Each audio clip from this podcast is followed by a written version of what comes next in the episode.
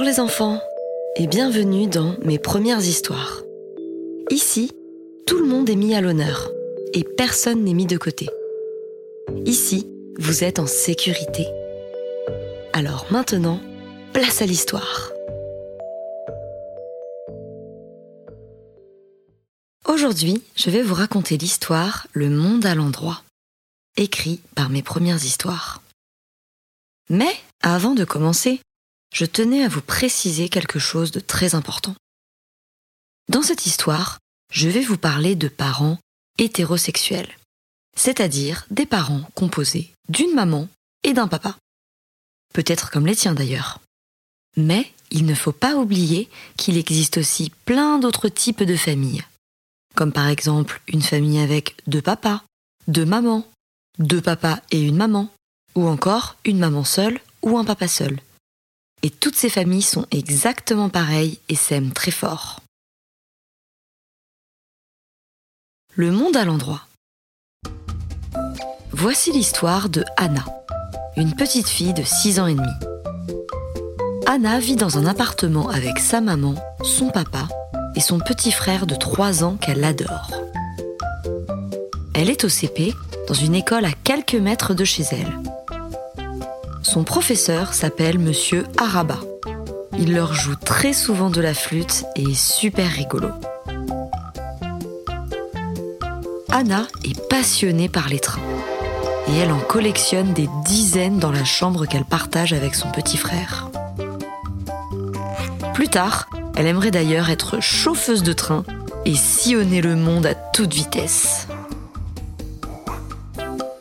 La maman d'Anna est architecte elle dessine des grands bâtiments haut jusqu'au ciel.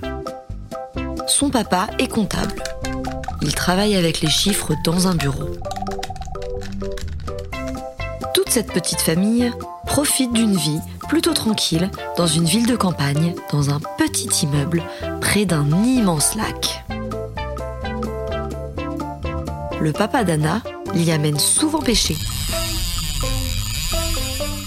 Tous les matins, c'est sa maman qui dépose son frère et elle à l'école. Et c'est aussi elle qui va les chercher.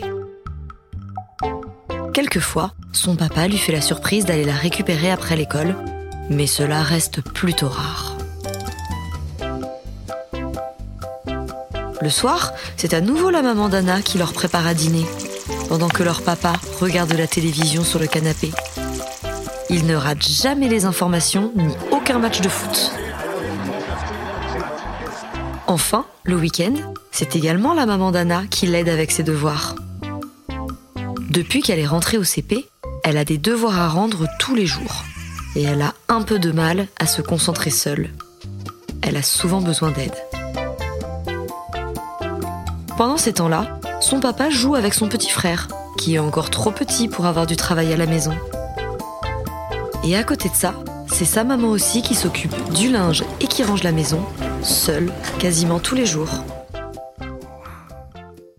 Dit ainsi, tu remarques peut-être que la maman d'Anna s'occupe de beaucoup plus de choses que son papa. Mais à vrai dire, les choses se sont toujours déroulées ainsi, et semblent normales pour Anna et le reste des membres de la famille. Un soir, Anna remarque que sa maman est particulièrement fatiguée pendant qu'elle prépare à manger. Elle se dit qu'elle a peut-être eu une journée difficile au travail et ne lui pose pas de questions à ce sujet. Ses parents se disputent d'ailleurs de plus en plus en ce moment. Elle ne sait pas trop pourquoi. Elle se dit que ce sont des histoires de grandes personnes et qu'elle est encore trop petite pour comprendre ce genre de choses. Après le dîner, elle se brosse les dents et une fois au lit, sa maman lui lit deux histoires, comme tous les soirs c'est leur petit rituel. Il n'est pas rare qu'elle en réclame une troisième et que sa maman accepte. À la fin des histoires, son papa vient lui faire un bisou, lui dit bonne nuit et elle commence à rêver de trains et de voyages au bout du monde. Cette nuit-là, elle se réveille pour aller faire pipi et passe par le salon pour atteindre les toilettes. Anna est encore à moitié endormie et sursaute tout d'un coup en trouvant sa mère assise sur le canapé, dans le noir, en train de pleurer.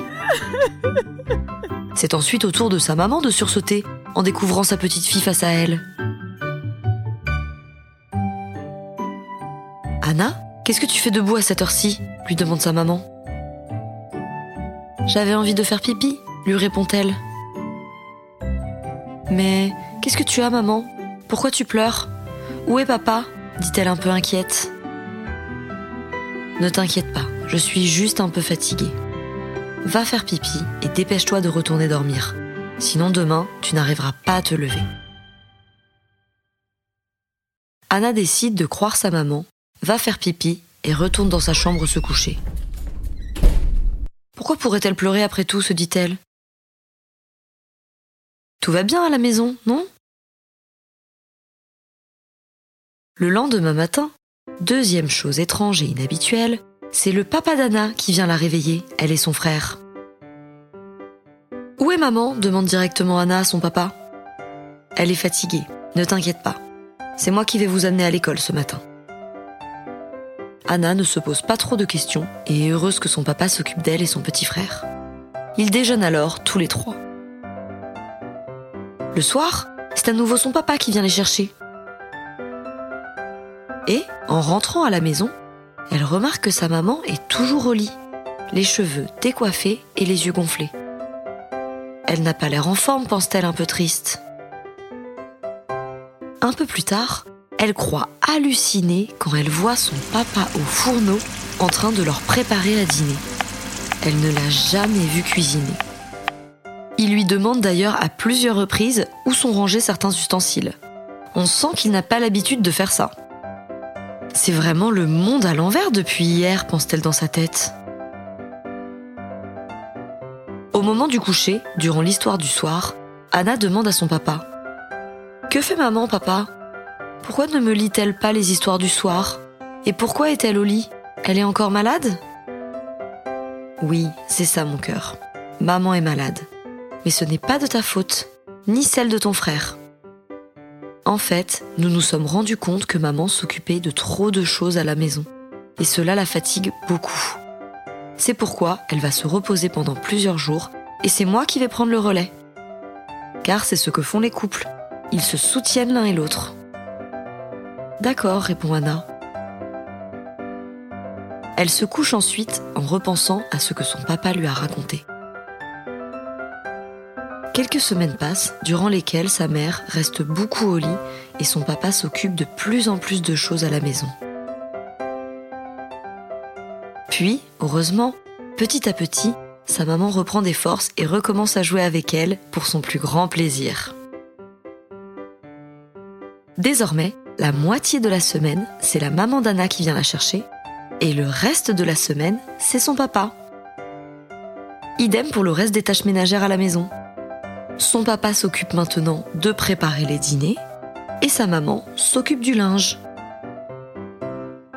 Anna remarque que sa maman est beaucoup moins fatiguée.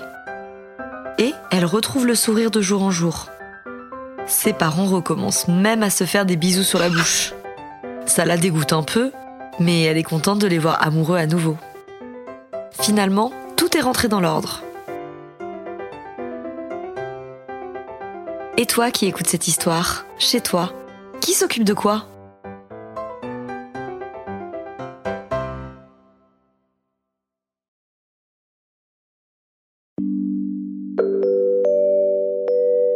Et voilà, c'est la fin de cette histoire. J'espère qu'elle vous a plu. À bientôt pour de nouvelles aventures.